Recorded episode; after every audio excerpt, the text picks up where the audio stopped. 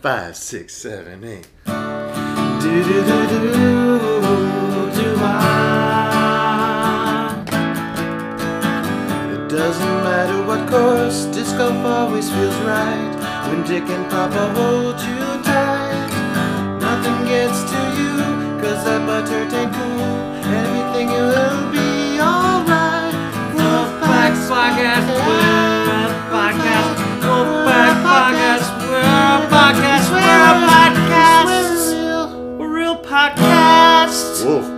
real thing, baby. the podcast. Call in. We need. uh, We need call-ins. What are we even gonna talk about anyway? Like a, like at least one wolf. I mean, obviously wolves, but? Couple, couple of wolves, baby. Good day, and welcome to the Wolfpack discussion with Dick and Papa. For those of you who are with us for the first time, we are a podcast dedicated to disc golf, hopefully witty banter, and light social commentary. We will warn you that there will be some adult oriented stories, but we will try to keep it mostly PG 13. I'm Dick, and I am here as always with the one and only Papa Wolf. And before we begin, we send our love to our beautiful mothers, Patty and Daphne, and apologize ahead of time for what you might hear. Welcome everybody to the third ever episode of the Wolfpack Disc Podcast. I'm Papa Wolf, as always, joined by Rich Daddy Engelman and special guest, one of the favorite Wolfpack team members, Phil Delone. What's up, guys? Wait, I thought it was pronounced Deloon. No, it's DeLon. What is that, German or something? The Lone Ranger. DeLone Ranger. Ooh, I like that actually. Somebody would buy that disc if you had a DeLone A Ranger? I don't like, yeah. Somebody would buy that. Is there a Ranger disc out there? I think there is. There's a Ford Ranger, but I drove an S10 Chevy, so I think That- that's that's pretty better. That doesn't make for uh, a better good joke. radio. So we don't like Rangers. Anyways, moving on.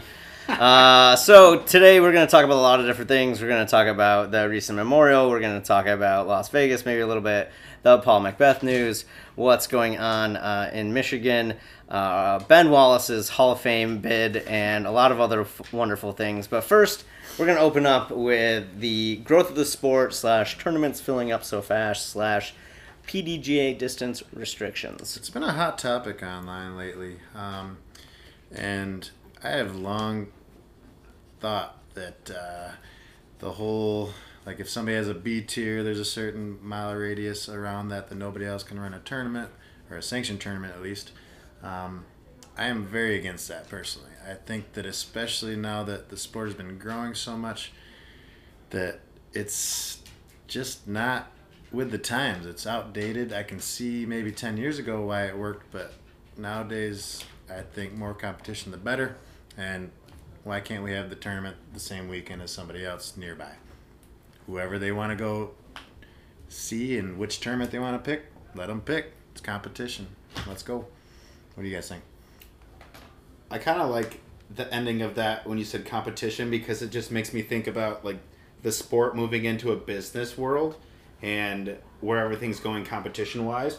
Why not have the revenue that comes with the tournament? Like for instance, in Michigan, some TDs add money to a C tier, B tier, but like make that your standard and make make TDs compete against each other just as well as players because if anyone's running a tournament, you should want to run it to the best of your ability. Why not run the tournament well to the, your best of your ability, and then players will come anyways. But like you said, the sport's growing so rapidly, it's going to fill. There's a lot of people out there, but like let the players decide as well what what to go see.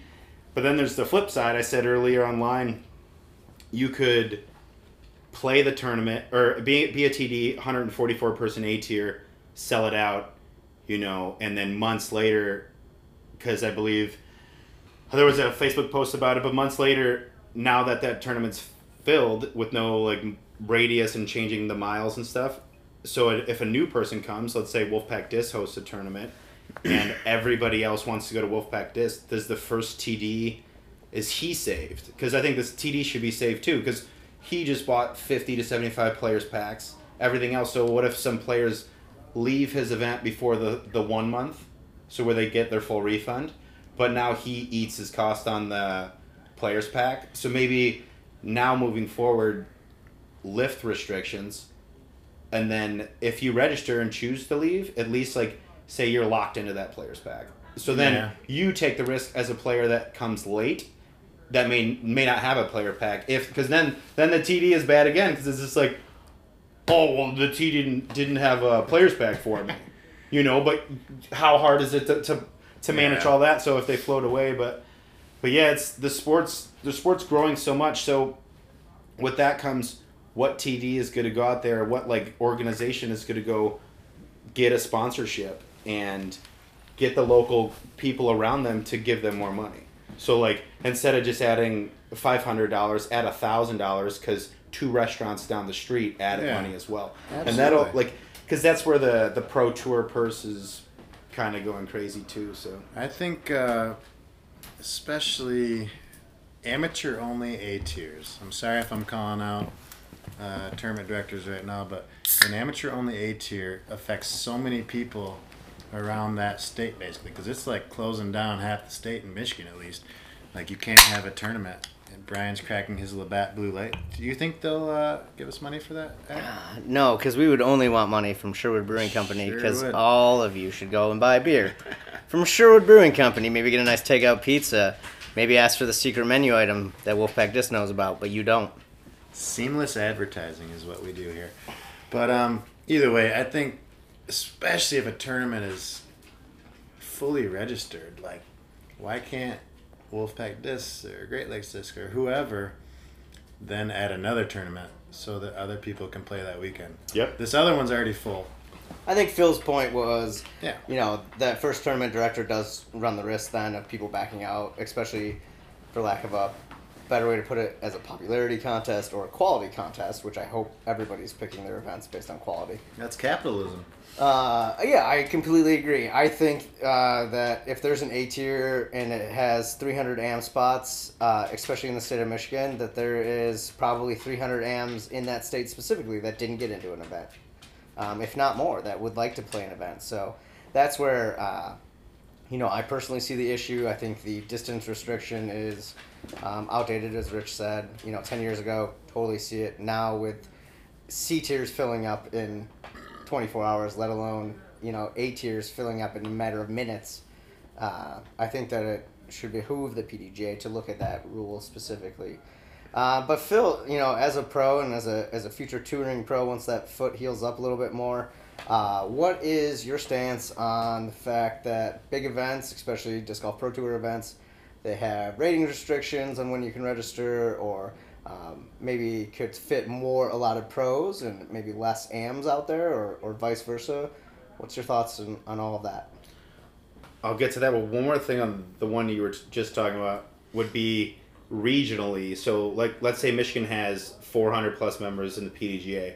When I lived in Maryland, our courses are 35 minutes apart. You know, like there's only barely C tiers and B tiers, and then there's that one A tier or here and there. But regionally, like in New York, when you guys lived up there and played, like, but now those are filling too. But some of those just aren't like, I don't know. It, it goes back and forth, but but lift them up. But moving towards moving towards the disc golf pro tour, I I love what they're doing.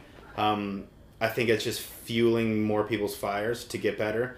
Um, next year, myself, like I'm on the wait list for a couple of them, but I think next year you have to be a thousand rated, or you better damn well like work your hardest to get there and play your regional events to like get there and then then get back to tour. But like I think that that's a wonderful point, and I think the motivation that you're saying that that pros especially are going to feel, uh, I find interesting because I think if you look at some of these big A tiers, there's an opportunity to host a C tier or B tier alongside of it, i.e., like a minor league, if Yep. you will. So let's use, you know, argue the most famous tournament name in the sport, Ledgestone. Like that fills up so fast, so many people, things like that. It'd be cool to have like AAA Ledgestone going on at the same time. So I think Nate's a genius, and with him signing with with uh, Discraft, and in a way he's with the Disc Golf Pro Tour because now he has two of them. What he does is amazing. He developed and built a thousand person A tier. Like for example, Shea can continually develop and build, but it comes a like he doesn't do it by himself. Like all the Michigan TDs should come around D-Glow and pack it AM side because that's what Nate's going to start doing. And this year proved it. It filled up right away. They added a new course. But like eventually, D-Glow is going to have five courses with a thousand people. Then the AMs that come from everywhere go see the pros. Yeah. And they come to the course, and now they're making you pay for spectator passes, which Nate Heinold started that at Worlds, and it kind of like people backlashed him. I think it was a good thing. Now the Disc Golf Pro Tour is doing it, but they just raised thousands of dollars for the pros to come fly out there, spend three days in a hotel, and have a press week. And it was professional. Like working the Super Bowl for 10 years straight, I saw professional press weeks. I was in press weeks. Picking up like Peyton Manning from the airport, like doing the craziest things all, all around the states and like press weeks. We just had a Disc Golf Pro Tour press week with the top eight players, men, female, paid with a purse. But that money came from paying the four dollars if you're a PDG membership or nine ninety nine a month, ten ninety nine a month, without it, and off these spectator passes that they're gonna like make. So D Glow mm-hmm. is gonna sell these. There's a VIP spectator pass now. I think it's seventy five dollars. You get a some disc. grandstands. You get a disc, a special disc, a water, blah blah. You know, like Yeah. water throughout snacks. But what is this market doing? Any limited stamp is insane. So like, if you are a fan of disc golf and it's growing to where golf is or other professional sports, it's pay the spe- we used to never want to spend money, and now I think it's hard for some people to ask people to spend money. But the grand scheme of things, I think maybe maybe tournament entries need to go up a little bit too. Not crazy, but there is so many people playing. You don't want to deter new people, but maybe there's like it's just so hard. it's the the sports like boom so fast. You saw the growth of manufacturing not being able to keep up with it, and now you're seeing the disc golf scene getting broken in, within the first couple minutes of Ledgestone registration, which sold out. Like you're seeing all these glitches where we just weren't ready, unlike the world wasn't ready with like everything last year for what exactly happened and like that's where that's where the sport's insane. And I I, I said it easy earlier, e- like earlier, and I guess it's kind of easy, but it's growing pains. And Oh like yeah, absolutely. we're finally developing mm-hmm. growing pains. Guess what though? We're- good, We're good growing, ones. baby. Yeah. Um, but we, and you guys we have been gotta around figure for it out. ten years as Yeah. Wolfpack. Ten years? Uh, yeah, this 11 be- now. Yeah, 11. We 11. 12 this year. How Yeah, about I'll like- drink a twelve pack to that?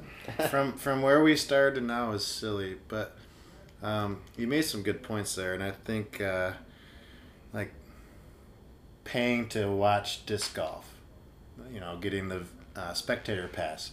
You think you can go watch the Masters or the PGA Championship without paying for it? No, and that is going towards the players and towards the course and everything else. Like we're getting to that point where we're getting big and I'm not mad about it. I think uh, it's a good direction. We're on TV now. Sometimes. Yeah, another thing too is you TDs. So Yeah. like Wolfpack Disc, like when's your next tournament? Uh, we have the tryout on March, March 27th in West Olive, Michigan, which has two spots left as of right And now. is it being filmed by anybody? No. Yes, it is. It's being filmed by myself. I'm gonna personally not play it, and I'm gonna film it because I can't with my foot. I'm gonna film lead card, all their throws, and that's what I think the next thing is. Media, Crew 42 in Michigan, and tournament directors. If you if you know or anyone knows that your your tournament, you have the chance to get on any coverage, regardless of what oh, level yeah. of professionalism. Oh, yeah, you got a YouTube. It's amazing. Video. So like awesome. if I go out there and take photos with my camera and then I have my cell phone recording film and I just record the top or even if it's the final 9 or what whatever it is, Mm-hmm. but like I'll, I will I will come. I live in Detroit and I will I will drive over there. I will say this. March um, whatever. If our- anyone wants to help me do a camera too, let me know. Our our biggest term of the year is May first and second, and on the second is the Open Division on Sunday. That is the Wolfpack Disc Open, and that would be the one. We already have how many pros? Uh, well over 36 out of the 72 uh, Yeah. pro spots. So not bashing the tryout. If you want to do both, that'd be great. But if I had to choose one that you came to the video, Yeah. it would be I'm gonna be peacing out. You're gonna Sorry. be throwing flingers somewhere else. I know, and, and okay. if I was at that one, that one I would be playing Yeah, because fair. it was when I would be healthy. Yeah, it's okay. I'm just throwing. But I think it'd be But if cool. you want to come to the there tryout, uh, we already do have around 10 pros or so, I think, on that one. And there should be more.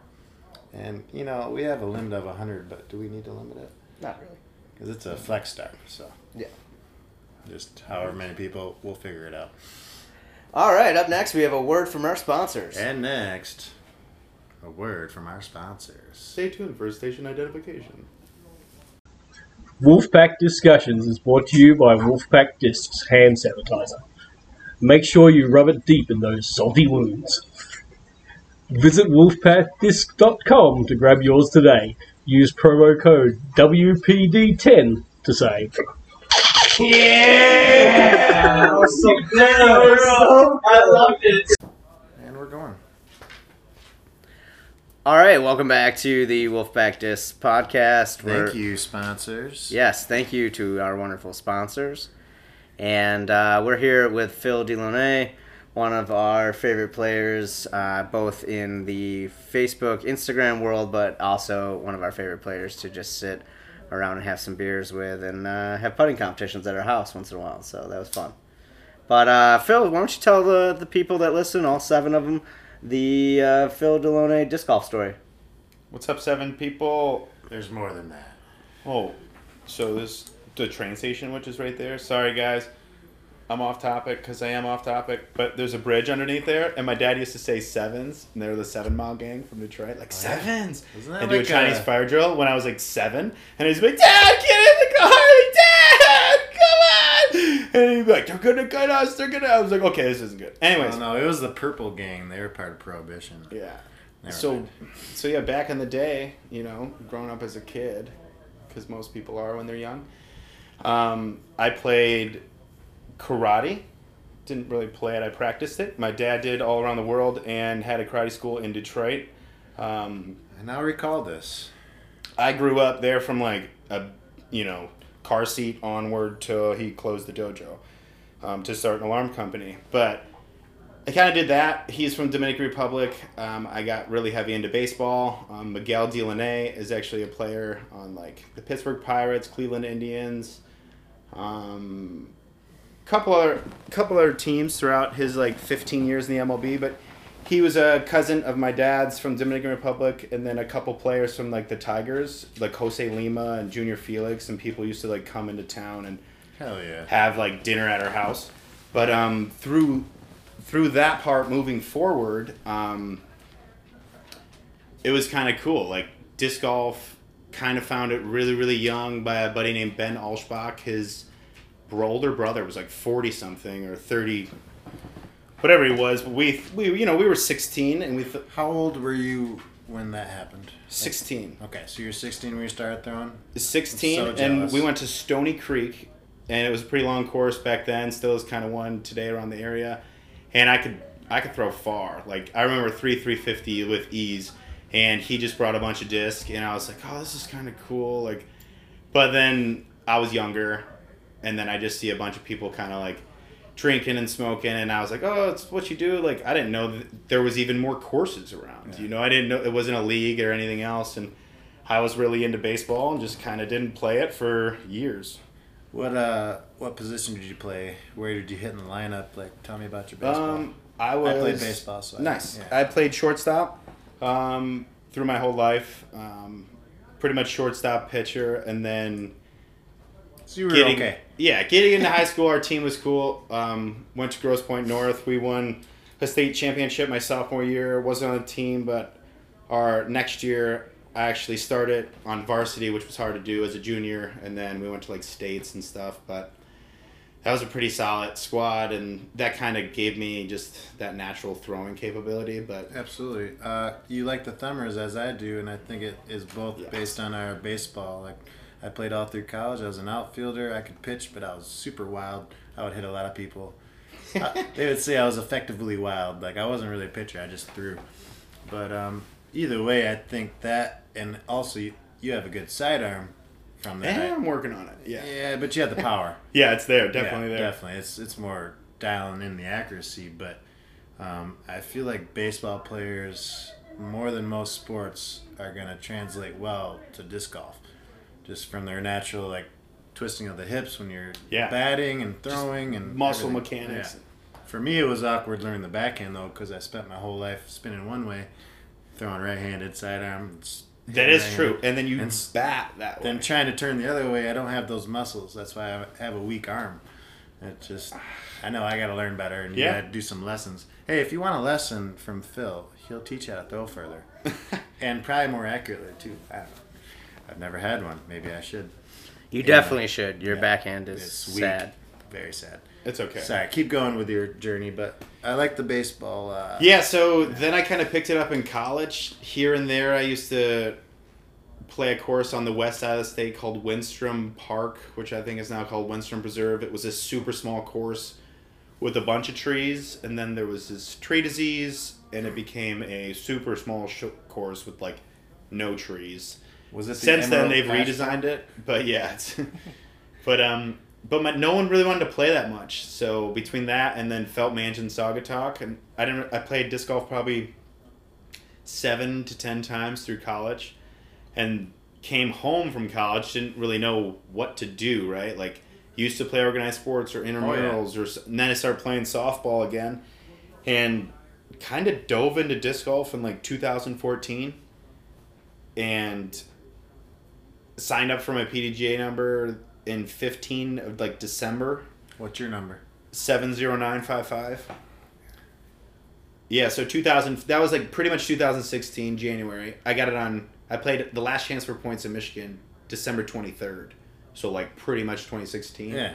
And um, came in last place and advanced. I had shot it the day before with my with my uncle. neg 5 on one course, neg 6 on the other. Then there's a blizzard. Yeah. I'm like, "What?" I shot like plus 12 plus something last place. It was amazing. So later we have to uh, talk about the tournament we just played in Kalamazoo and how the winter beat Brian. So Phil got his membership in Just like October of 2015. correct and played advanced. One year later, his first sanctioned win came at that same tournament in advance. And then I went pro, and then I think I cashed my first two tournaments. There you go. There's some Phil statistics for you. Yeah, I shot a thou. I, I I shot a I won my or I came in third place at Cass Benton over Jeff Bennett. He's a, he used to tour and like a Michigan guy, and then I think I finished second to Brian Murphy and then Skylar Stoker. But my second round Skyler, who's was that? disgusting. I was 909 at the time, and I think I missed like four putts and still shot 1020. so it was pretty sweet. And then I came back to jump me all the way back up to third place. What's your And then the next weekend, play your, it again. What's your highest rated round? I think I got my highest rated round this year in July when I was killing it at the Wolfpack Disc tournament and Jackson, Michigan, Ella Sharp Park, designed by some beautiful people. Oh, the eyebrows. And yeah, I, I destroyed that round. I was playing with An- Andrew Marwe, George Bino, Oh, I remember that. You Uh, shot real hot. 1057 rated. someone else. Wow. I'm sorry if I'm blanking out, but but yeah, I missed two putts, and the last putt we started on hole three, so the last putt was on hole two. It's I read the wind wrong. I was like 90 feet around a tree, and I looked at Marwede from like 90 feet out, and I was like, easy putt, right? Just Got chain it. out all Ah. am side from 90. but um, that was sick. I hit I think like seven or eight putts from circle one edge, circle two that round. It was just, it was it was cool. Hell yeah. I remember that round actually. You shot straight fire. Was it like 13 down or something? Yeah, and then That I Ella Sharp is that's I didn't not the finish the easiest. tournament, so uh, Yeah, a little upset fine. with that. But anyways, We won't talk about that. Uh, I think mine is like 980, but it was over two rounds because it was a Brian's over here doing some Yeah. homework on my PDGA Yeah. stats. I You know how to filter them all? Oh, don't worry. I, I got what I needed to get out of there. Oh, was- oh, I also have. I think I have one of the craziest streaks. So I went to Canada and Yeah. finished in an A tier. An I had A a seven-stroke Did they lead. spell it EH? EH tier. An A tier. Yeah, an A tier. but I had a seven-stroke lead on the field. I think it's and lost, but also started the tournament with 1048 rated round.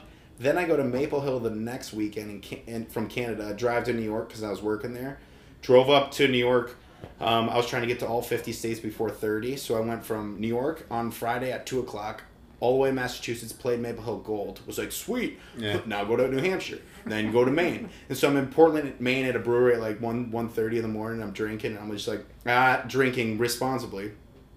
Because then I looked on the PDGA and Maple Hill. They told me it was an amateur only next generation event. You are not allowed to play. And I was just like, because I've accepted cash and Yeah. open. And I was like, all right, that makes sense. Dave Feldberg. Blah. And then I go and read the rules. And I was like in Portland and I was look at my phone. It's a four and a half hour drive. And I was like, I'm going to play this tournament. So now I'm up for 36, 30, like almost 48 hours because I wanted to catch a sunrise over like Maine on this sweet like lighthouse. And I'm like, okay, what do I do? So I drove all the way back. At, I think I was crashing, like really, really tired around like 4:35. Found a Planet of Fitness. Told, walked in, wasn't even a member. Asked the guy. I was just, I was in, I was in like a rental car from, uh, from when I was working with PepsiCo. But and then I walked in. I was just like, hey, can I um, I just need a shower, man. He's just like, all right, I have a guest pass, cool. I would go in there, shower, show up to the tournament to Maple Hill at like seven, seven thirty, run up to registration, and I was just like, hey, I want to get back in. You, you told me yesterday I wasn't allowed to, but I read the rules. I was in Maine last night, and I like drove through the night, got in. First, so now I play. I didn't know there was two baskets at Maple Hill. I just played one. We're starting on the sec on the on on this hole, and I'm like, all right, this it's the hole ten, that big uh, castle hole you'll see in coverage. Yeah. So from the blue pad, you start to the right. You don't throw the castle hole. You throw big hyzer up, like big forehand, or like and then up the hill a bunch of feet. So I threw a thumber to a landing zone, like 200 feet. They were like, then the next players all chucked it up there. I'm like, what are they doing? Because I'm just trying to get to the spot to throw up to the to the castle, Yeah.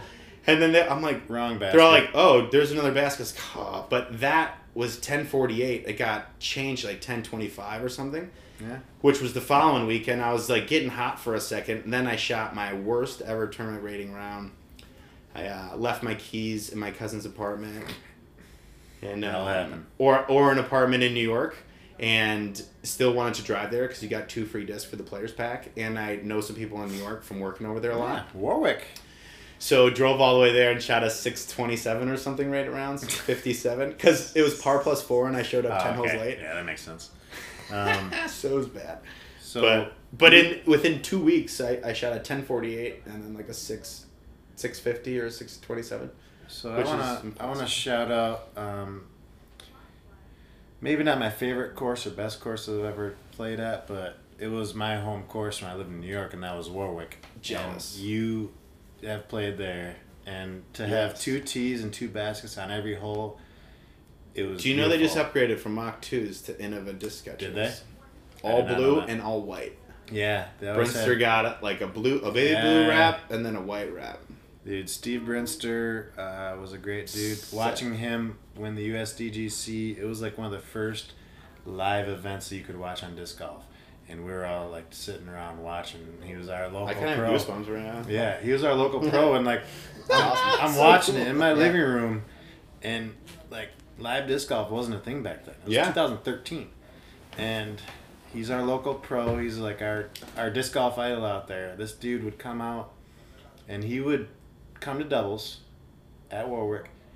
He would play as himself, not a Cali, just one throw, and he would still get like second or third place every week like and sometimes win it. But as a solo guy, and there Yeah. are other pros around, yeah like thousand rated guys. that course if you guys so haven't beautiful. seen it or playing it it needs to be a destination spot in New York Like, if It's- you get out to New York, amazing. and uh, another cool thing is uh, one of the guys we sponsor, Ryan Kenny. He was one of my best friends as far as disc golfers out in New York, and uh, he's gonna come out, hopefully, for our uh, Wolfpack Disc Open in May.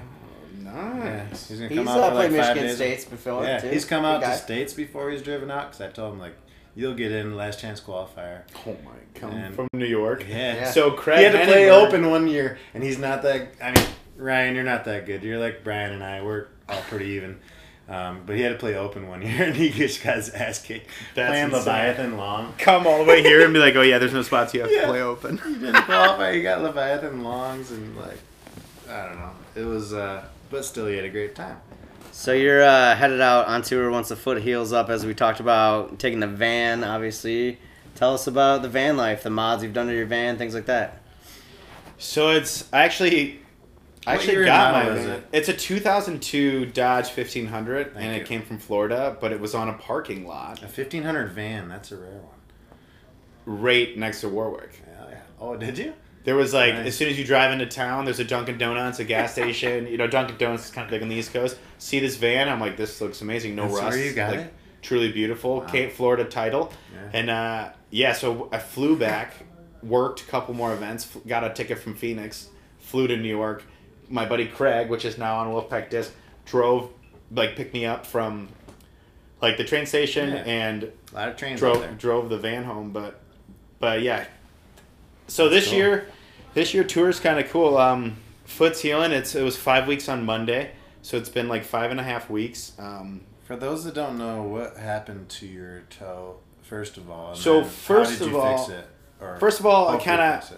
I work corporate events. Um, was always on my feet, always in dress shoes. Never uh, had time to get an operation really, and it was one of those things where it was like you could just deal with it. It was Yeah. it was there, but um, I had like a bunion on my foot, which um, which just in the grand scheme of things, it's just arthritis around like a those. joint. So last year at the what tournament is that? River City Open 2020, July 31st. On the first hole is a 988 foot hole, and I, you know, Par I think because it's Michigan. no, it was a par five, but I I crushed a 500 foot drive, and as soon as I landed, something popped, and I, was like, that. I think I just broke my foot, Yeah, and everyone around was like, what? yeah. because I threw really far, and then it was just like I was like, no, no, I think I just broke my foot, and Yeah. I was just crushing. So I, I wanted to keep playing, and I played six more holes with a broken foot, and then was eventually like, You know. I gotta go. Went Yeah. to ER. They're like, oh yeah, that's fractured. Yeah. So you know when it's broken or hurt. yeah, let it. I had to let the ha- fracture heal, and then to get to then get a surgery or an operation. So this year, July or January, I got a surgery February first, um, which they pretty much opened me up. And the crazy thing from This is what how I want to hear. how about. big the, the arthritis baby. was. Yeah, um, let's hear it. My toe was actually fractured the entire rest of the season. So when I drove out to Maple Hill and we saw the one fracture heal, there was so much arthritis around the joint that they couldn't even see. So there's a video because he took photos and videos in there. When he opened it up, there's just a giant chip of my bone that every time I bent my foot, it was literally going in. So like round two, round like one, ending round two of like a C tier, which ended my season on in pain, um, knowing that I needed to get this surgery. But um, yeah, it was just just bad. But um, opened it up. Pretty much, my toe was a little bent into the right, so they cut my toe in half and then cleaned it up at the joint where it bends. This is his right big toe. It's my plant foot. So and then they put a staple in there that pretty much. So that staple at my four weeks X-ray, it was kind of healing up. You can still see like if you don't know X-rays, there's a line, and when they close up, Oh yeah. you're kind of good. So six to eight weeks should be um, should be healed, and then after that, I'm waiting until April 28th to play the Dynamic Disc Open. So that'll be my first event of the year, big national tour, first time ever playing at NT, Fuck and just coming back waiting to like play a big one. Um, essentially, I'll be ready to go, you know, April 1st, but I'm gonna spend like a very slow time. That's uh, what we want you to do. We want you to just kind of like doing field ready. work and Don't- don't forehand. I've been working come on my back when you're forehand. Yeah, so so from there, and I'm just gonna go from Kansas to California. Um, pretty much driving through the mountains. I love photography. Um, I have a bat my disc golf. So I have a Instagram account called Philly. D Plug your Instagram. one eight three four, and uh, that's just kind of been my own personal disc or like photography one as well as myself. Um, I traveled a lot for work pre COVID, and uh, I really have been attached to a camera for the past. 12 years of my life i've had like a dlsr and brought it to you know every state and 50 or like 20 countries and all over the world but So, uh, real quick, uh, Jake, my roommate, um, I asked him what question do you have for Phil, and he noted how much he likes your Instagram photography page. Not only your Wolfpack or your disc golf page, but like uh, you have that separate one, and he really enjoys it. And, Nice. Uh, Yeah, I don't He post on that a lot, but but no, he wanted to know. Um, this is one of the questions from him was uh, like, why the photography interest? What do you get out of it? What got you started? so real. Uh, real talk yeah. um always like took photos on you know your camera phone or had growing up in the 90s we had these i remember these LGs. mobile one they would give you these free cameras at like mobile when you pumped your gas or something. I don't know and they were like these free click cameras and you just take the 35 millimeter film to cvs or something and they print off the pharmacy. And um so anyways there's like piles of those.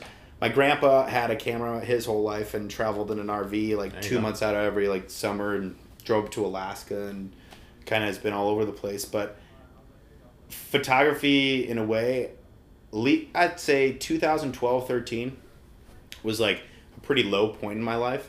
Um, leaving like college and stuff like that, bad chicks, breakups, and We've you know all- whatever We've all been there. yeah being being like a menace and then photography i was painting boats um, in holland michigan and just sanding like i'm not talking boats like small ones like No, 50 foot sailboats yachts my brother went to Hope College. Sanding them down. there plenty. And yes, but that was great and every you know tuesday or wednesday we would go sail out to like michigan sunsets. And it was something that like brought me to to peace.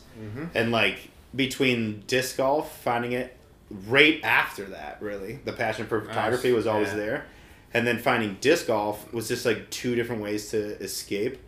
And um and then just traveling. So i traveled all around the world. And i'm not talking I, i've been like tons of places and I've just like I don't know I've been a lot of places by myself. So what do you do when you're by yourself in like France or an- anywhere like Dubai? You just walk around and just take photos and take it all in while you can because it's your list nice. of uh, travel destinations has me very jealous, and I don't even know it all, but I just know I've seen many pictures of you all over the fucking place, and um, I know most of that's for your job, but also you've taken that into your own life, like get in the van where you sleep in sometimes, and yeah. you know whatever else. Like you purposely are like, I want to be moving, I want to be out there. I've always liked to move, and so I, I had the Philly D eighteen thirty four, and then I kind of transitioned into basket case. Once I start, I just wanted to document like my disc golf adventure. So it started. I'd always go to Vegas, and they'd have the Vegas Classic, and I've always been in like New York, and they'd have Am Nats. And so when I started playing, people were like, "Are you trying to get points?" I was like, "Points for what?" They're like, Yeah. "Oh, Ams," and I was like, "Or Am Nats," and I was living in Maryland at the time. I just played a, a local C tier, and these guys are asking me these questions, and I'm like. I don't know what you're talking about, man. I'm just like trying to play, and I was like, "What is that?" Even? In Maryland, they didn't even know about Am Nats. Like my club, at least, we didn't talk about anything. Do you mean Am Worlds? Am Nats at the toboggan, Okay. I, or I get a berth, or maybe it was Am Nats or something. Winning a berth to Am Nats. Yeah, and I was like, Or this, accumulating enough points to go to what Am does this Worlds. mean? So then, then I started just traveling solo. Moved to Maryland, Yeah. and my first year, a time hop just came up on Facebook. um, and my first year, I think I played 122 or 37 courses. Or no, I'm sorry, my first two years. Yeah. So I believe like learning the new lines, as well as like having the athletic ability to throw them. Oh yeah. Like stepping up to your home course on hole two, you know your disc, you know everything. Some people throw play like, and I'm not nothing against like people that can't get out and play, but I think that the more unique lines that you can just tell your brain step up without a Bushnell, with a Bushnell, no no sponsor plug, but um hey, do you think Bushnell would know your disc and how to get there. Like that's that's how you become a. Yeah. How do you want to be a, become a better disc golf golfer? Throw throw more spots. You're gonna end up on different spots on the courses. You can walk up to new courses and just throw what you know and just. Yeah. I think. Uh, so, do you think talking about Bushnell? Maybe they'll give us some money for this, but like so many people want to know, like, what's the distance? What's the distance? But you've thrown a disc thousands of times, and you have eyes. Like, you know the distance with your head. Like, do you really care about the distance, or are you more like using your visuals? I I use my visuals. I'm also like I'm trying to get one right now, but I saw someone actually make up a pretty cool point. Disc golf, you need to part of the game is like being able to to land that disc Yeah. and like gauge that. But You know or and they were like, so do you have to share the the distance with everyone else on the the card? No, you shouldn't have to. But to win when it really counts and know, you used to have to like guess. Oh, if I hyzer it right here, if you have the hyzer, Yeah. this is what it is. But now you can kind of know and practice. I think it's gonna elevate the game. Oh, but it definitely will. Bush I now. know, it's Send kinda us some money. crazy. We'll do a commercial. Don't worry about it, Bushnell. Every time I hear Bushnell, I think of Bush Beans or Busch Light. So it's just. it But new a- courses on tour and trying to learn them in a week and then try to drive 600 miles to the next course, I think on a par four, par five, and you you're in the woods, but you want to know, just pick a tree for practice and be like, I need to throw 280 feet to this bend mm-hmm. so I can attack the green or so I can get up. Sure, like they're amazing. They're gonna teach you like how to play and how to break down a hole, how to break down. Even think about practicing like sitting. There's there's you don't want to walk in the field or you throw your disc one way. You don't want to go. You don't know the distance back again. You walk to an, any object and just keep dialing it in till you get to 150. It's all you want to concentrate on. today is 150 foot up shots. It, you throw 30 disc 150 feet. You turn around, you find the next tree, the next pole, the next post, and you throw 150 feet again. Like you're gonna be able to lock distances in in practice like insanely well. So yeah, I want one for tour, but tour's gonna be fun. We're really excited to see you on tour. Uh, speaking a little bit of tour before we um, go to our sponsor, really excited to uh, see Kyle at the Memorial last weekend. Uh, it was great to see how well he shot. Really proud of him. Uh, thought it was a great field. Kyle who? Kyle Klein There you go. from Wolfpack Disc from Great Lakes, Disc, more importantly from Discmania, I guess as well. I don't know about if you would stress more importantly, but yeah, continue. yeah, uh, it was just great Hey, to he see. Likes us at least. it it was great to see uh, him out there competing. Uh, we have friends uh, in Arizona. We have a team member, Adam Rinder, in Arizona. Uh, we had Andrew Heron and Cody Van Hevel from Team Wolfpack also playing out there. So it was great to see um, all the wonderful people out there. We're excited to go next year. Um, can't wait to uh, have to caddy for uh, Phil and Kyle that last day and see which one Rich carries and which one I carry. Yeah, you heard it here first. I'm the best caddy out there. I got a strong back, baby. Yes, he does. And up next is a word from our sponsors. Hi everyone out there in Radio Land. This is Shay's grandmother asking you to go to GreatLakesDisc.com. Again, that's GreatLakesDisc.com. No S, it's weird, I know. I need you to go there and buy his frisbees. Oh shit, never mind, not frisbees. Uh, the discs. You can't say frisbee, that's trademarked. So go to Great Lakes Discs and ask for Shay's grandma. That's me. Love you, bye. Hey, Grandma, is there a code? Oh shit! I think the code is uh, GLDD10. Wait, that's not right. Uh, well, hold on. My favorite player is Brian, so we'll use his code 39996. Thank you. Love you. Bye. Going. And welcome back. Thanks to our sponsors as always. I really enjoy when Rich does uh, the countdown to start us up and then says going and then sniffs or something to create the first noise actually on the recorded track. Y- Yep, there you go. And then he will uh, not edit that out for the podcast, which really is the best part. So. I'll edit out the starting one, but not the second sniff. We're gonna go into segment three, and as you know, all seven listeners, that segment three is uh, some questions. So, first up, Rich, uh, the album of the week. What's your pick?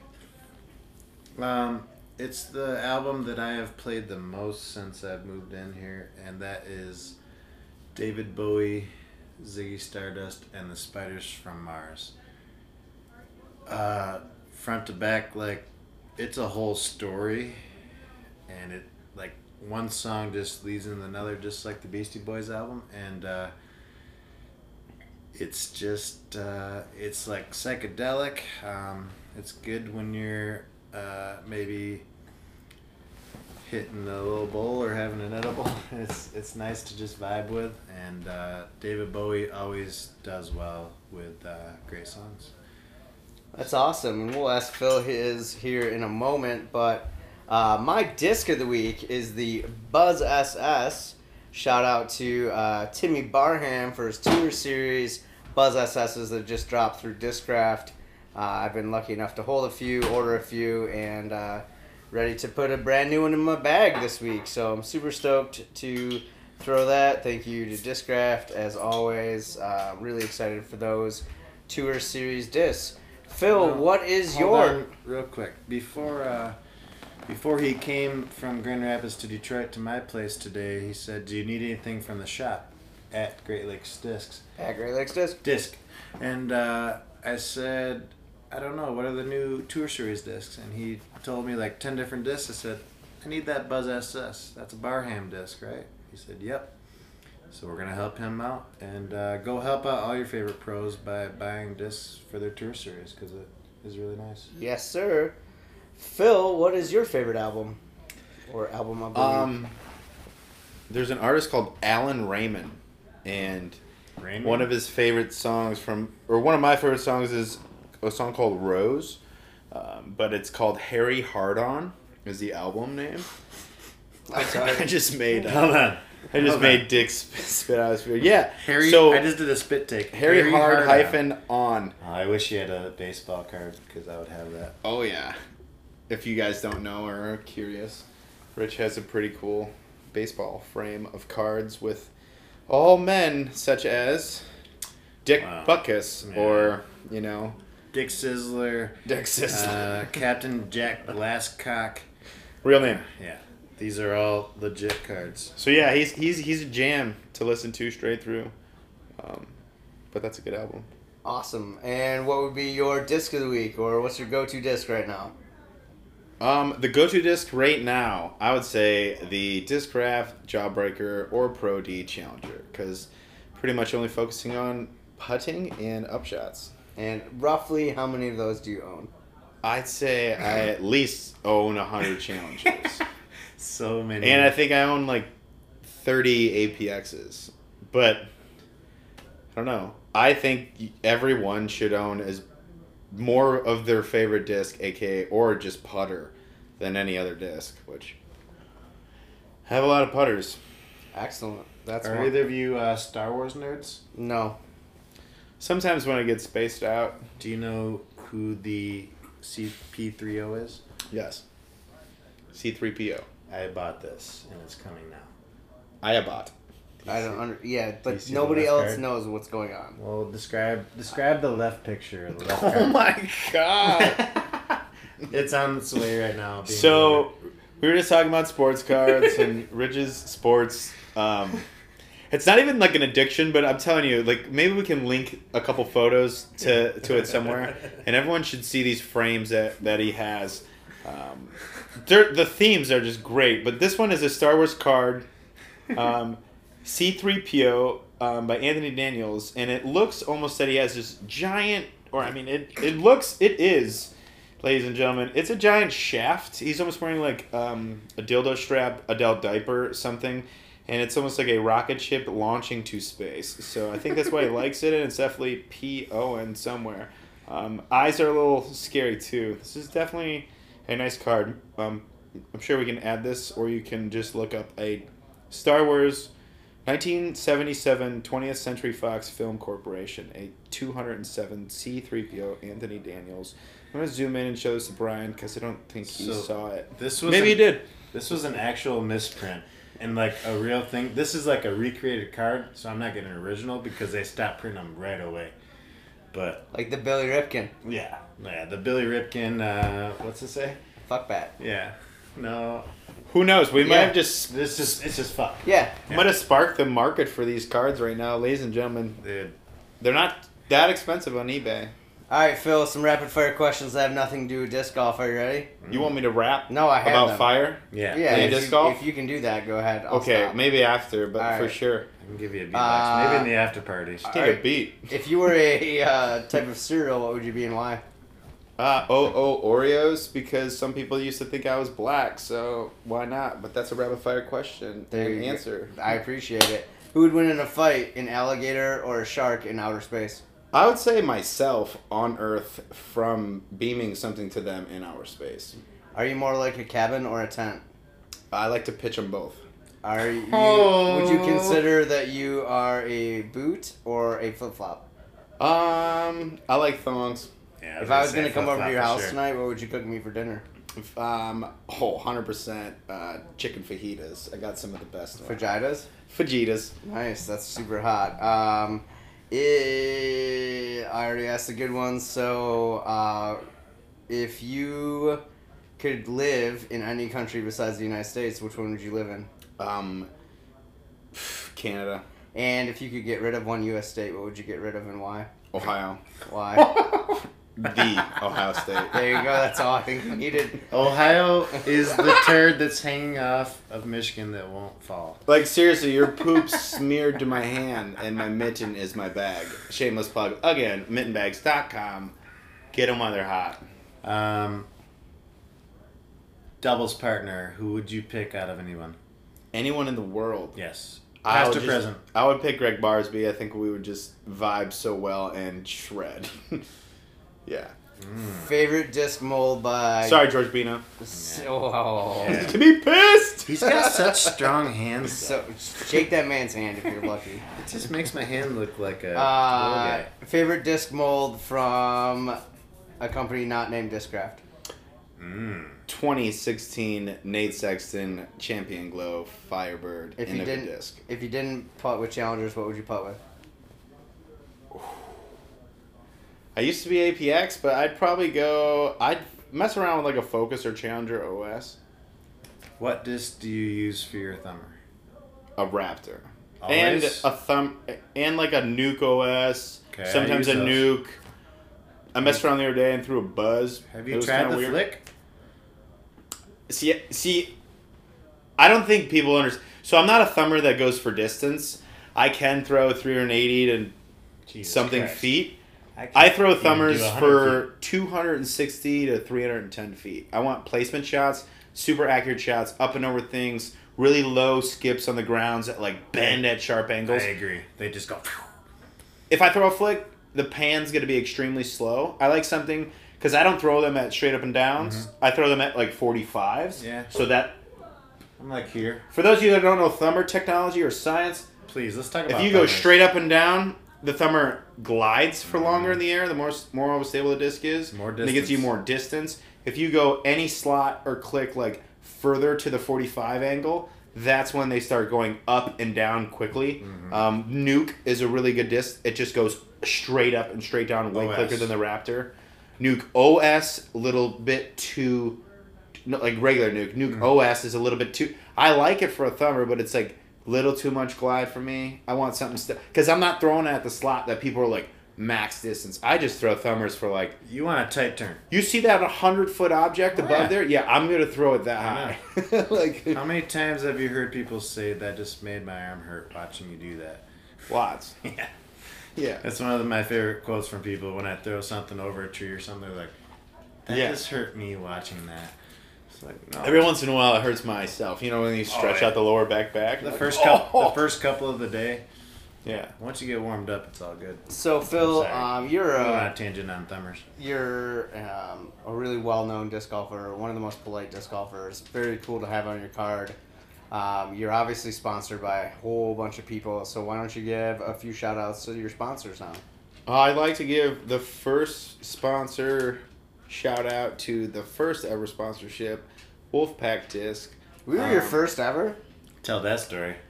Yeah, so a little bit was like, you know, talking to Brian and Dick over the years, and then I was at a Greenwich Time pub, a local pub with multiple time zones on it, because, you know, you're always losing track of time if it's not on your hands with a watch.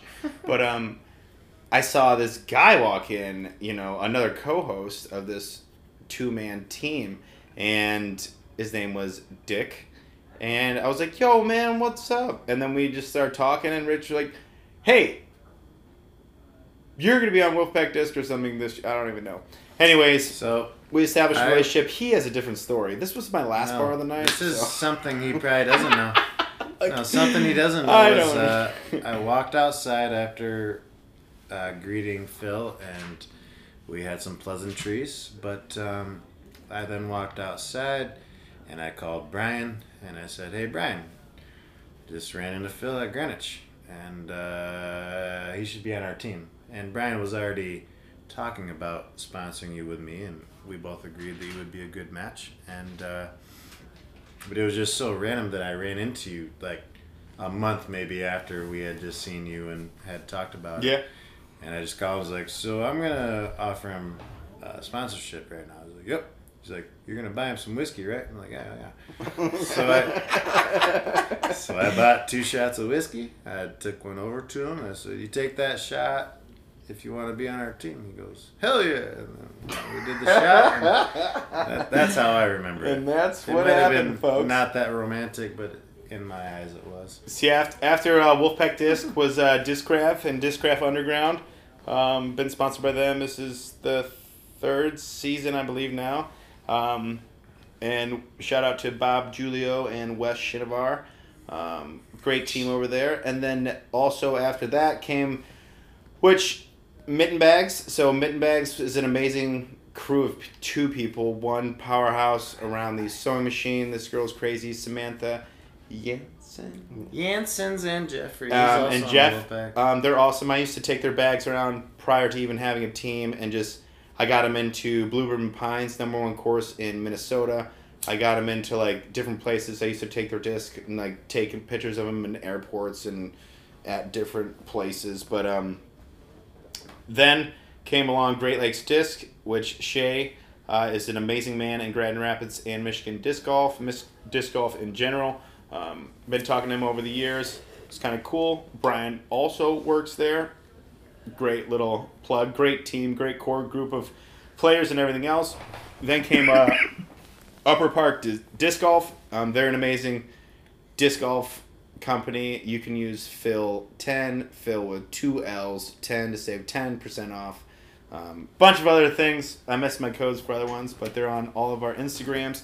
And then last but not least, um, Paragon Disc Golf, which kind of I owe this to Brian Wolf, um, great guy sitting right next to me, but um, got guy? right into getting got me into um, a relationship with Miles, which we had a phone conversation the other day, and he's a cool guy. Caught up with him, and um, yeah, I love my sponsors. They're great people. They definitely help me a lot. Um, I like to try to help them as much as I can as well, and just try to be a positive influence out there. Um, sometimes, you know, there's the good and the bad, but um, that's a strong core of team around me, and it's a it's a cool group of people. So if you guys want to check out all those sponsors on Facebook, Instagram, and their websites, um, pretty much all their name, or just search them online, you'll find them all. So And that's all I'm gonna say about So- that. so Paul's But worth more I'm than asking 100 you. Do you think he's worth ten million dollars to Discraft? I think it's it's a perfect move for the sport. He's gonna make way more money than ten million. He's already made his dream. He's set for life. His family's good.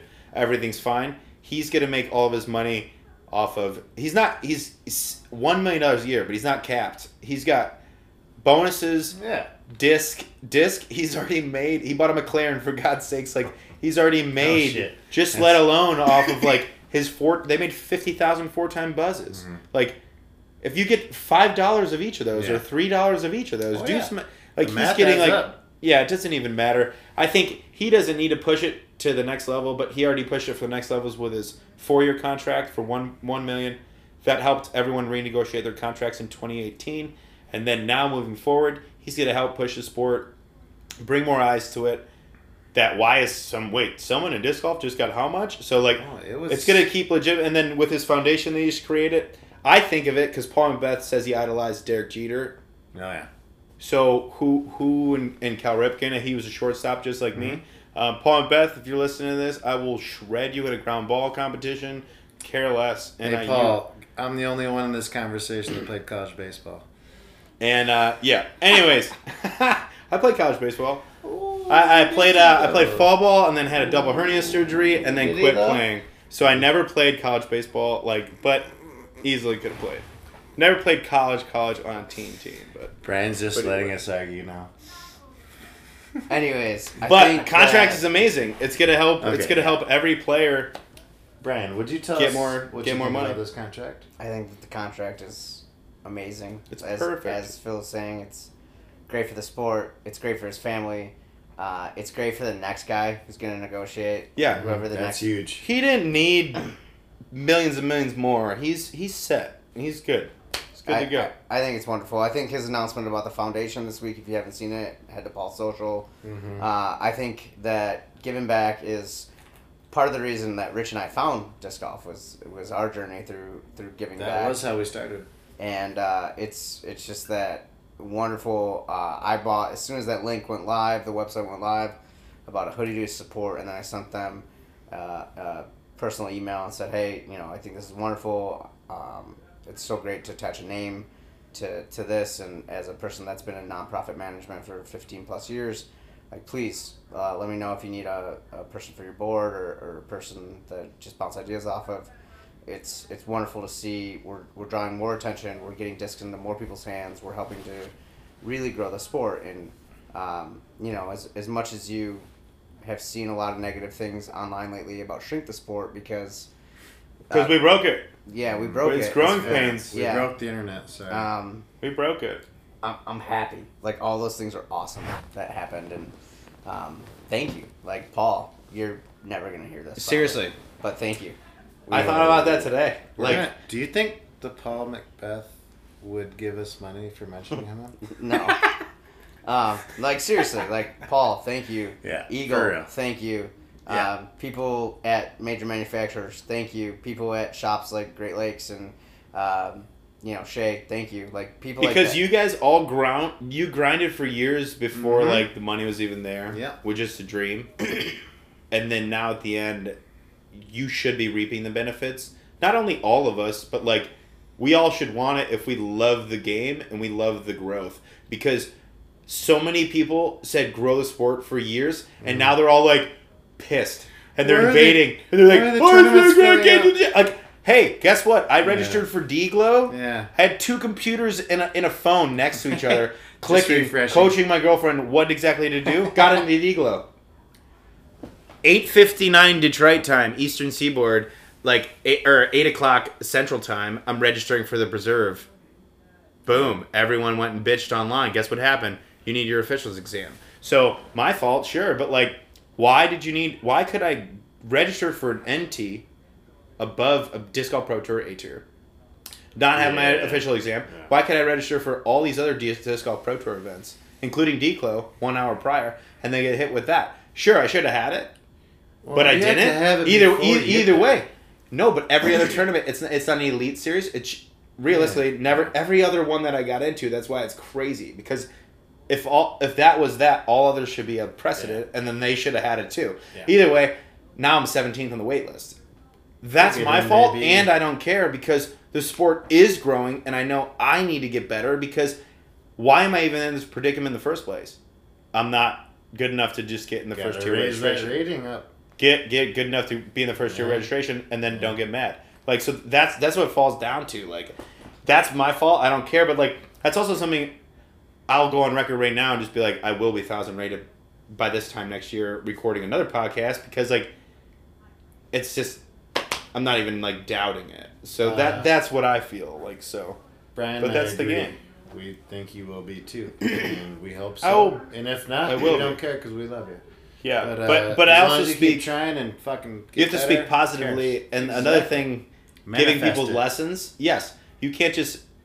Oh, I can never make a 20, No. 15, 20 foot putt. Manifest. If that's how you start your conversation with a lesson, you're you're never gonna make a 15, 20 foot putt.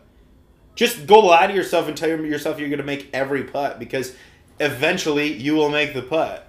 you So, know, like We that is about, how you play with a positive mindset. We talked about Steve Brinster earlier for a sec, and uh, lots of people would ask him, like, "How are you so good at putting?" And he does this ridiculous straddle putt. Yeah, And he's like, he's bringing it way under his ass and coming forward, back and forth, back and forth, before he throws it, over and over. And then he would say, like, I just, I feel it, and like, in my head, the worst fucking thing in the world is to miss his putt. Like, I'm gonna make it, and like, he would be intense about it. And he's a calm dude. He was Yeah. a great guy, but he's like, in my head, there's no way I'm gonna miss. and there's And- no way you're gonna miss. his putting Literally. style is I don't nobody else puts like that. At least in the top fifty pros. I'd say the closest guy to putt like that is, is Gregg Barsby with that low straddle putt. But yeah, but he no, he's going pretty, way pretty unique. it. Like he's Yeah, yeah. swinging under his legs, like between them. Yeah, It's it's silly, but um, I think I- you make double the amount of putts than you do drives, and everyone goes out and they want to see how far yeah. they can throw. Oh, yeah.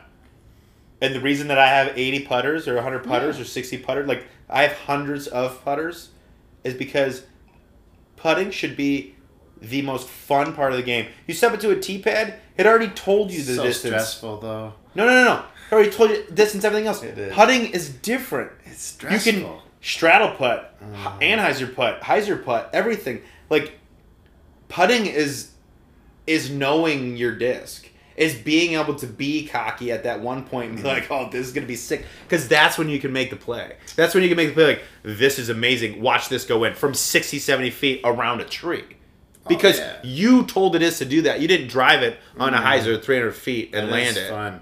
Like Putting is always different. Brian is. Uh, I would say It should be the main thing you, you do to golf focus. strengths on a board, I think his putting would be. He says that too. top. Well, I, I think I heard a- you on a he's a podcast or something else. You said I'm a great putter, you know, but I can only throw 300, 350 feet oh, max Oh, yeah. or whatever. So No, like, neither of why do I have even much care? distance. Like, but Yep. but that's I was second on tour in pro in, in on the pro tour in putting, like by like a tenth by a half of a tenth or something of a percent, like thirty six point something percent If you over over seven or eight tournaments from Circle Two. Oh, yeah. I run. I think putting is the best you run part everything. of the game because if you're I'll not making that putt, you're making the comeback. Hey, well, if you're You're gonna make at the comeback. Okay. Okay, no, that's that's the mindset. You Yeah. are going to make the next putt. I. Putt the know. ba- You tell people how to putt. Putt through the basket, Yeah. and then people go low. Putt through the. You're go. You're. You have one time to make the putt. Make the putt. If you're gonna choose to choke and then miss and then go long and then choke again, what's the point of putting? Lay up in the first place. Don't lay up though. Just putt. Like, well, you can do a half. Someone asked me at the memorial last year, and my buddy just is okay. posted a uh, uh, old Instagram clip, but it was a, me running a putt on the peninsula of Fountain, and I had six putters in my bag prior to the round, and this guy goes, "Why do you have so many putters?" Because I loved, first of all, to just warm up, and then I told him I was like, "Dude, I'm gonna lose like one or two putters Yeah, this round." I'm going for He's it. like, "What do you mean?" I'm like, "I'm just gonna send it." So, but I, but I missed send this it. putt like a 45 footer on a, on a par like one of those double peninsulas, super hard. But I ran it with a vulture from Did you know he from like aced a four hole there? something. What hole? He aced a hole. Uh, 14, I think. Yeah. 10, something like that. It was like a downhill 300 ish, and It's he, when you tee off from up on big- the road, yeah, it was up on the sidewalk. straight towards the water. And he- Nice. He Yeah. fucking skipped in off a beautiful drive. It would have been parked either way, but it skipped up off the ground just straight in. I was like, An out of state "Fuck ace. you!" Yeah. So all of At us have played fountain. that. Yeah. at the fountain course. I Come played the fountain randomly with this guy Marty Coppola. Or- Yeah. So disc golf underground member, and one day I just showed up there in an Uber coming home from like, or when I was working out there in, in Phoenix. So I used to, I've played a lot of expensive rounds just because I'm trying to get more courses. I know you, Right, you yeah. like more courses. Yeah. I'm at 277 now Got me beat. with with practice ones, whatever. But like, I show up, he plays with me and this other guy, and he's like, "Oh yeah, some other guy's coming." Or I like post on Facebook. He waits. He's like, "You know what? Monday we got this sanctioned singles league. You just would have shot like a thousand something right around." I was like, "I'll be there."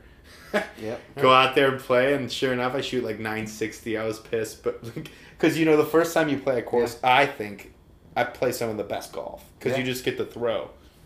And then I went to try to re re throw stuff. Shane used to be on the underground out there. I think he went. I think he went to Prodigy or something. But but yeah, it was cool. I love I love getting around. So, anyways, we'd like to thank everybody for hanging out with us tonight. Uh, there'll probably be some after hours. Uh, Oh, but there's gonna be after hours. Don't you worry about that. After the showers, of course, because we just Well, got dirty. We've all had showers today. That's really weird. Phil, two-thirds Phil of I us don't know why you have. feel, said that. feel. Hi, Phil. That is cool. Phil's hair was looking glorious when he showed up because he just had a shower. It was uh, it was really nice. and mine not so much. But sometimes mullets don't look good. What do you want to do? Wrestle now? No, turn this off. You want me to turn this off? Turn this off. Why?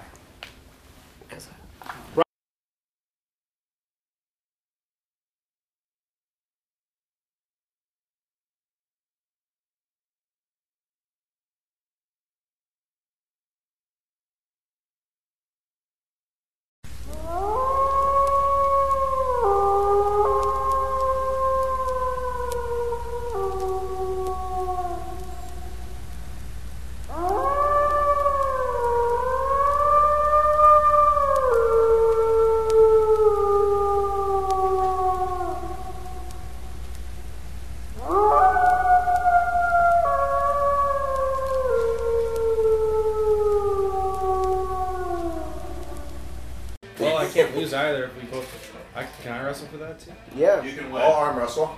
What's your favorite denomination of chicken size?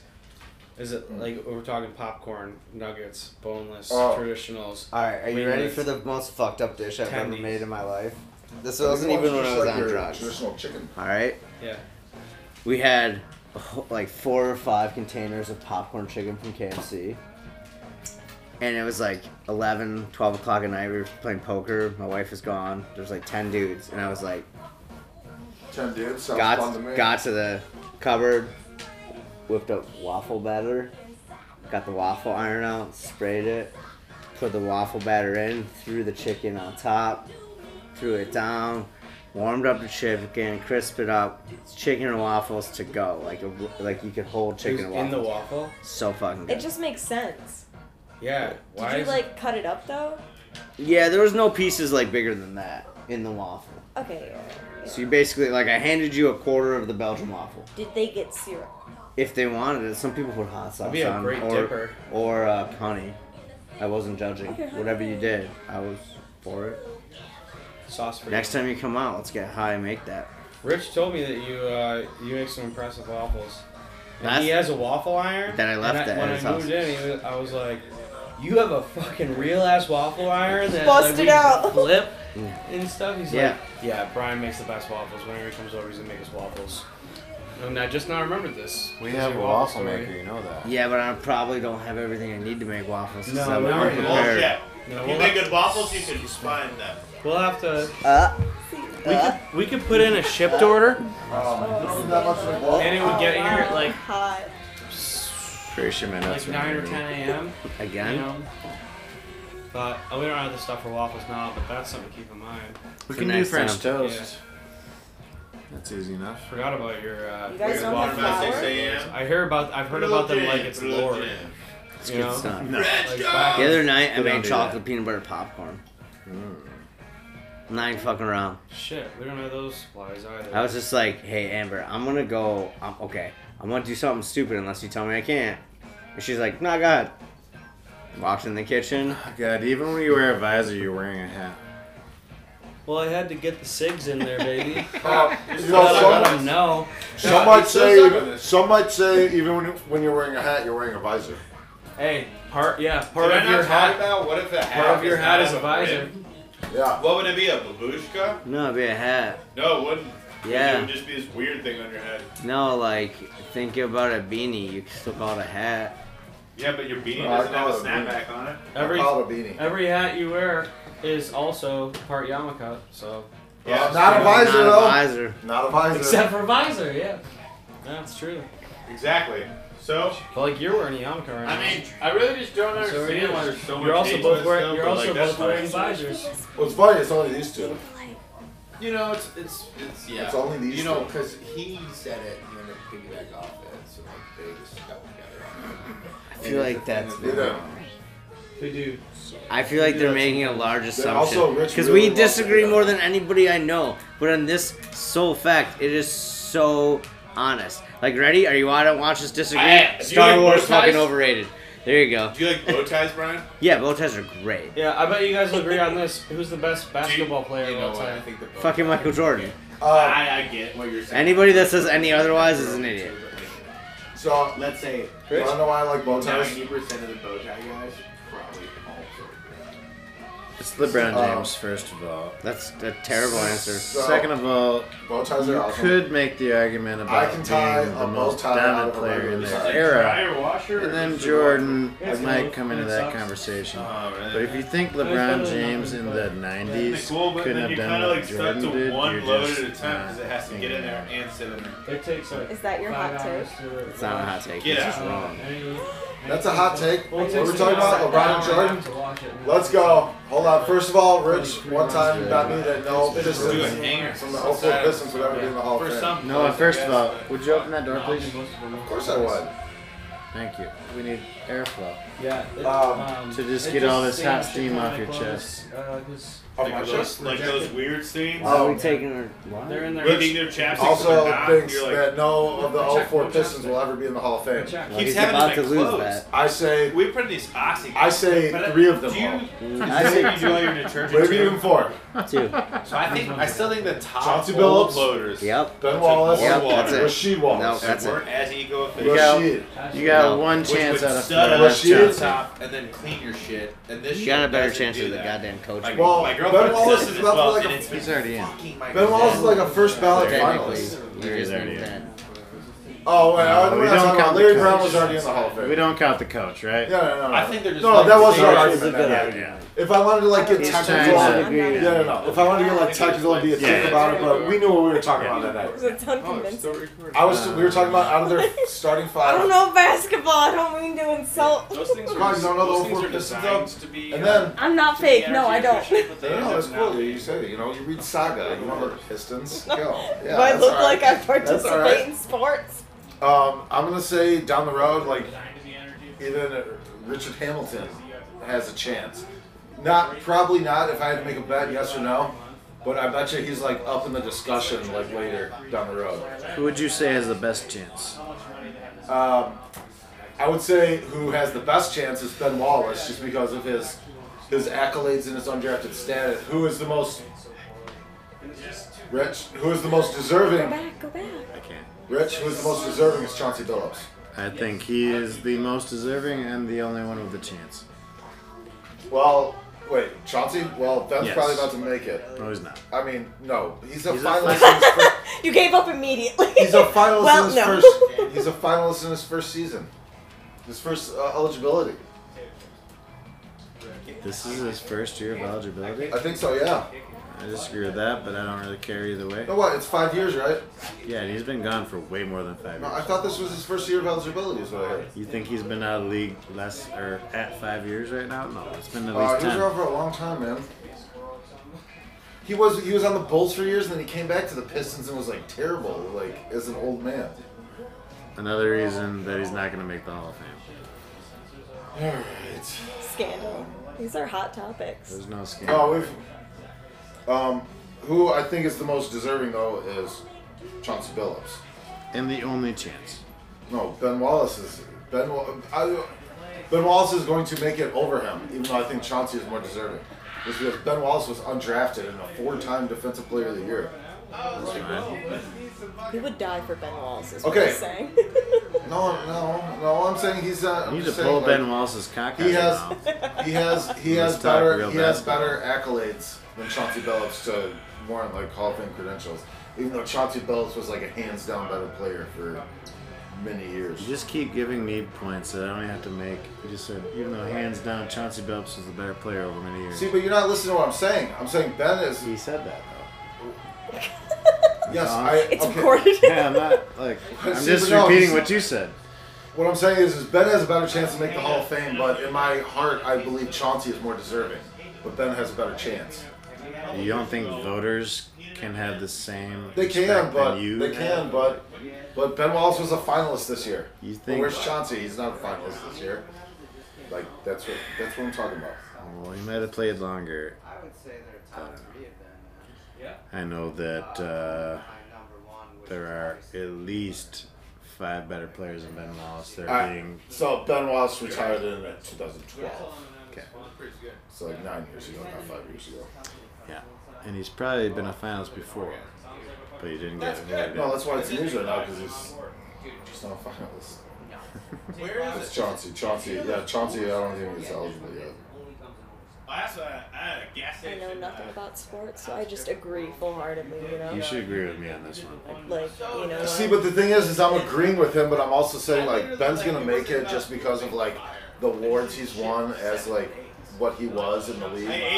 But After Chauncey, listening to this conversation, do you think he deserves to be in the Hall of Fame? or not? This is, no, it hasn't accomplished anything for me. I haven't decided if he does or doesn't. he you I'm does, still he very does, he does deserve it. We've been He's arguing going- about it. He does what do deserve it. He's going to be in the Hall of Fame, but what I'm saying is, is Chauncey deserves to be in the Hall of Fame more. It has a I- less less of a chance of getting there, even though I think they will both get there. I want them both to win Hall of Fame. Thank you, darling. God, you know I like you. I want to stay positive and like you go get it, guys. You did it. You played the So- game for a long time. If I'm not mistaken, the NBA Hall of Fame has a limited number of players every year that go into the Hall. Yeah, well, they all Is do. it four or five? Uh, like No, football, baseball's no, not. football, I- I was- fo- Basketball players are there. I have no idea. football, football has a limited class. three blocks away. What's the difference? It's like you're even closer Sports. to the All right, Chauncey only Chauncey only played until 2014. Okay. It's only two years more recent. Is that like a Yeah, yeah. So you need at least I think it's five years. It's it's it's about five years for most sports. After you retire, then you can be eligible for the Hall of Fame. So you got Paul Pierce. Uh, I believe they both deserve to be in over him. Come on, really? Who's your argument? Against? Chauncey Billups and uh, Ben Wallace over Paul Pierce. He says they're more deserving, No. and that's bullshit. Uh, Chauncey Billups definitely. It's What- not close. Paul What, Pierce. okay, what did Paul Pierce do? Yeah, he was Way a great more than scorer. Chauncey. He was a great scorer for a long time. He was never MVP. He was never Defensive Player of the Year. He was, an All-Pro NBA way more than Chauncey was. He was never NBA Finals MVP. He was an All-Star and an All-Pro. He was way an All Star, Chauncey yeah, and he was a very good player for a long time. But He also won one championship. Are you saying he was more consistent? Yeah. Well, Paul And Pierce was better great- overall. Not than Cha- not than Chauncey. What? Uh, Paul Pierce was a ten-time All-Star. he was a great scorer. That's how you get in the fucking Hall of Fame. How many how many time All Star was Chauncey? Six. Three times. And he was NBA Finals MVP. Yeah. Paul Pierce was Yeah. really. All right, all right, my bad. Okay, I'm sorry. Like he was I very, retract, very I good. retract my statement. Oh, I think Kevin Garnett's one of those too. You think Ben Wallace is better than him? No, nothing Kevin Garnett. Kevin Well, he's on the list too. I mean, Kevin Garnett's like Kevin- an all-time great. Garnett could be argued as a top three power forward of all time. Yeah, no, Kevin Garnett's an all-time great. Strictly people that play power forward their career. Karl Malone. Ooh, Better. no, Well- Karl Malone never won a championship. He's Yeah, the all right. second all-time leading scorer ever. All right, are we talking championships or who's a better player? And, and Kobe. Because And Karl Malone had like the corniest white boy at point guard for like 20 years. John Stockton He was the top four point guard of all time? Yeah, no, he's probably like number one, but he was still like a fucking Okay. old. But Does Carmelo score that much without John Stockton? Yes. Is a great question. uh, he did all right. all just right. fed I, him in the I, bel post. I believe he did all right like his season or two at the Lakers. I would say Karl Malone gave John Stockton many assists Hey, John Stockton. because he was so good. He would finish for him. Yo, he's the mailman. He It was a symbiotic relationship, though. oh, I would agree that it was. Also, John Stockton, I think, I believe, like, is the all-time leader in steals by like several hundred. We'll see about that. By But, uh, uh, by several hundred. I disagree, personally. Let's get a dollar bet. Dollar bet. Dollar Okay, bet. that's Dollar fine. bet. At least two hundred. At least 200 At least 200 steals more steals. than anyone else. I will take that bet. You owe him one dollar. It's almost like five hundred, I think. It is uh, four hundred and eighty-ish. That's that's impressive. yeah, almost Holy shit. 500. Yeah. Alright. Um, number two? Gary Payton. No. Uh, wait, hold on. Uh, not Jason Kidd. Somebody tall. No, it's another Good point guess. guard. It's another point Good guard. contribution. No, Uh, John Stockton is very short with him. Yeah, I'll. I, He's I, a leader. it's all guards that lead in Not a- steals. It's not. It wasn't. Okay, I'd like to give you some of the top ten here. Alright. Oscar. Oscar's not. That's that's a fair guess, but I don't even think he's top Duncan. twenty. Uh, no. You want to keep guessing? Me keep telling you no. Give me top. Give me top ten in random order, and I'll pick the next one. Which was like a cool event The, where like the total top ten. did these shaky- Sure. All right, the only Just person in in random random order. Order. The only person still playing. You want to guess that? Hmm. Uh, Chris Paul. Yep. Great answer. LeBron James. It's Chris Paul. Oh, Chris Paul. I got it. I got it. Okay, Chris Paul, Gary Payton, uh, Scottie Pippen, Michael Jordan, Mo Cheeks, Clyde the Glide, Hakeem the Dream, Alvin Robertson, Jason Kidd. I believe I said Jason Kidd, and you said no, he wasn't number two. I said Gary Payton and Jason Kidd, and you said no to both of those. Right? I didn't say anything to anyone. Jason Uh, Kidd was like 10.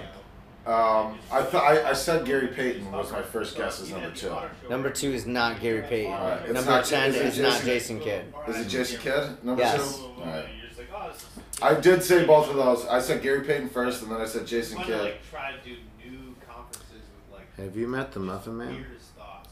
Number three is MJ. Number four is Gary Payton. I'm Number Drury five Lane. is Mo Cheeks. Number six is Scottie Pippen. That surprised me. That surprised me, but Scottie Uh, Pippen played a Number long seven, time. Chris Paul. Number eight, Clyde the Drive. Number nine, Hakeem. Yo, as what a the center. big man? He's got to be the And tallest guy on the list. Oh, yeah, and oh, but I got a dollar on that. Oh, yeah. Hakeem Tallest was, guy the uh, Uh, Hakeem was no. one of the best defensive centers ever. There's, we've already named them in our discussions tonight, but there is somebody taller. Oh, that's it that you just named?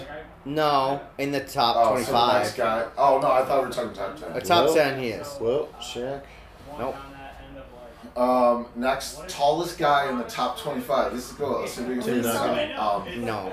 I would, I would have guessed that. um, I'm um, uh, you know what? I'm gonna, I don't want to say Chris Webber, but it's somebody like Chris Webber. Nah, Chris Webber. no, I just he's said taller not- than Hakeem, is what the hint was. Oh, he's taller than Hakeem. That, that was the hint. Set it all up. Oscar?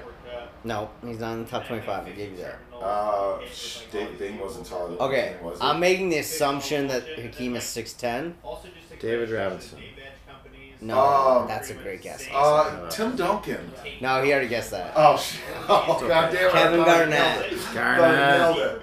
Kevin Um, Garnett. That makes sense. Uh, Alright. Tall is he? Kevin Garnett. Seven foot, yeah. Kevin Garnett. Six All right, yeah, half. yeah. All right, no, I believe that. I Yeah. totally believe that. And that was again me making the assumption that Hakeem is I was- 6'10. I was I on think that he's path like though. 7 1 personally. Is he? Was he at his prime? think My so. fault then. It's all good. All right, there are two current NBA players on the top 25 that we haven't named. In steals. In Let's steals, talk about steals. Um, Chris Paul is number seven. The next one is number 13. Stephen Curry? No, but you Um, almost got that name right. Stephen Curry. Was Stephen the Curry, damn it. LeBron. LeBron, number 13. And number 24. I will give you each 10 guesses, and if you get it, I will pay you each a dollar. 24. Um, hold on. Let me. Uh,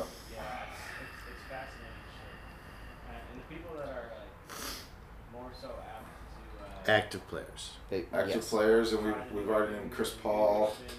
And LeBron. Chris Paul and LeBron are the only two active ones we named. Yep. So number three, active steals. Russell. That is one guess. No.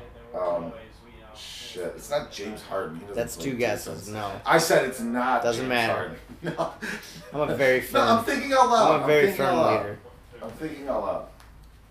Every industry has done this. Who's old? Fucking Kyrie Irving, not Kyrie That's number Irving. four. Oh. That's number three. Um, Rajon Rondo. That's number four. No. Uh, Davis. That is number five. No. How many guesses did we get? Ten. Draymond. Draymond Green. No. Mm, That's six. You have four left. Sirs. And you don't have to give me a dollar. I give up. I will just give you a dollar. I give up. I'm the only one giving I you didn't bet a dollar on this. I give up. No, I said it wasn't a bet. I would just give you a dollar if you got it. You have four guesses left if you'd like to try. I would like to. Okay. Uh, He has forfeited his dollar. And you said they're still playing? They're still actively playing. Um, sh- I don't really know anything about anything. I really like that you uh, tried. I was Kevin gonna say Love. Kobe, and I was like, he's done. You've given up, sir. I have. I'm just thinking of like big men now that's been around for a long time. Gasol. Paul Gasol is wrong. Marc Gasol is wrong. Yeah. So those counts too. Okay, so you have three left. Paul just got uh, he's got a contract though in in uh, I would think Spain. Marc has more than Paul. Um, That's cool though. Where you grew up, like finish your career. I would love that shit. Right, yeah, you could have had a kid in the NBA. Yeah, let's go back home and be a national hero. Yeah, you play know? ball a couple more And years. still We're rich now. Wave, Right. wave at Cool. people. Right, and be like Like one of the best in the league at like 40 years old. Bam. Yeah, right. I'm back. Right, what's up, bitches? That's a good guess. He's too early. Like it doesn't even career. matter if you Alright, make Brian, money at Brian, that Brian, point. Brian, I just want to know. He's got two more. Like, it wouldn't matter. Hmm. Well, it, it could. depending on their- on their- on their background architecture, but I went with two computers because they have fast. Fine, I don't know which argument I want to get in the middle of. You just love to argue. No, I'm not in conversation. Uh, me and Rich do nothing but argue though. 759. Oh, it's started just friendship right there. I give Just up. arguing. Andre Iguodala. Mm, he's so old. He's so old. That's what I, I was said. thinking about old. That's what I said. I need to think of an old big man. Okay. He's not big though. He's a guard. I mean, he's like. By the way, forward. remember when he said Paul Pierce shouldn't be in the Hall of Fame? He's on this list too. a score, a pure score, is on the all-time 25. Hold on, I didn't see. You guys like to twist shit. I didn't say he shouldn't be in the Hall of Fame. I said Chauncey Billups was more deserving to be in the Hall of Fame. And that's what where I you're wrong still. Is what I said. Steals, man. That's crazy stuff. Man. Die Hard Pistons fan. Never forget. No, not a dire Pistons fan. I'm just. Yeah, I Chauncey Number and Ben will be 22, in the your Hall boy of and Fame. my Metta World Peace. That's what I'm saying. And Chauncey. That makes me upset. It's Don't okay worry, if that's Ma- the hill Magic you're Johnson gonna ahead die of him by one. I know nothing about sports, but sure. No, I'm gonna twist it. Allen Iverson, 14. I thought he'd be higher. Um, Mookie Blaylock, 12. Mookie's on there. 12. Shut down guard, man. I know, but still. And c- one of the more uh, surprising names on the list that I don't think, like, if you gave me, all right, write hundred names down. I are we don't- still on, are we still on steals? Yeah. If you if I said write hundred names down, I don't think you would get this. Chauncey Billups. Nope. Shawn Where's- Marion. Uh, Okay. Steals though. You wasn't wouldn't have like thought the, of that. Wasn't Shawn Marion? Wasn't he like defensive player of the year though? No. Maybe, yeah, but but his, rebound, his rebounding was. Yeah, no, he was huge, like yeah. a small forward, right? Yeah, You would never thought. Where's of Chauncey on that list? I know he's got to be. he's top not in the top twenty-five. Oh, I thought you were like down to 100. That's because he's not. Well, Shawn Marion was top 25. Yeah, Also, though, they didn't start. Steals wasn't a stat they kept until like. eighty-five or something like Yes, that. Yeah. exactly. They So that didn't- means Jordan and Payton's for, or Jordan and Stockton's first two years. Isiah. Where was Isiah? Uh, seventeen. Oh, all right, cool. Next two active players on the list: Trevor Ariza and Russell Westbrook. I knew Russ would be up there somewhere. Right, that was right. Can you please turn that off? It's stressing me out. Oh yeah. Thank you. This is nothing. I know it's talking, nothing, baby. but it, it's something. Do you want to wrestle? It's the, it's like an FBI agent.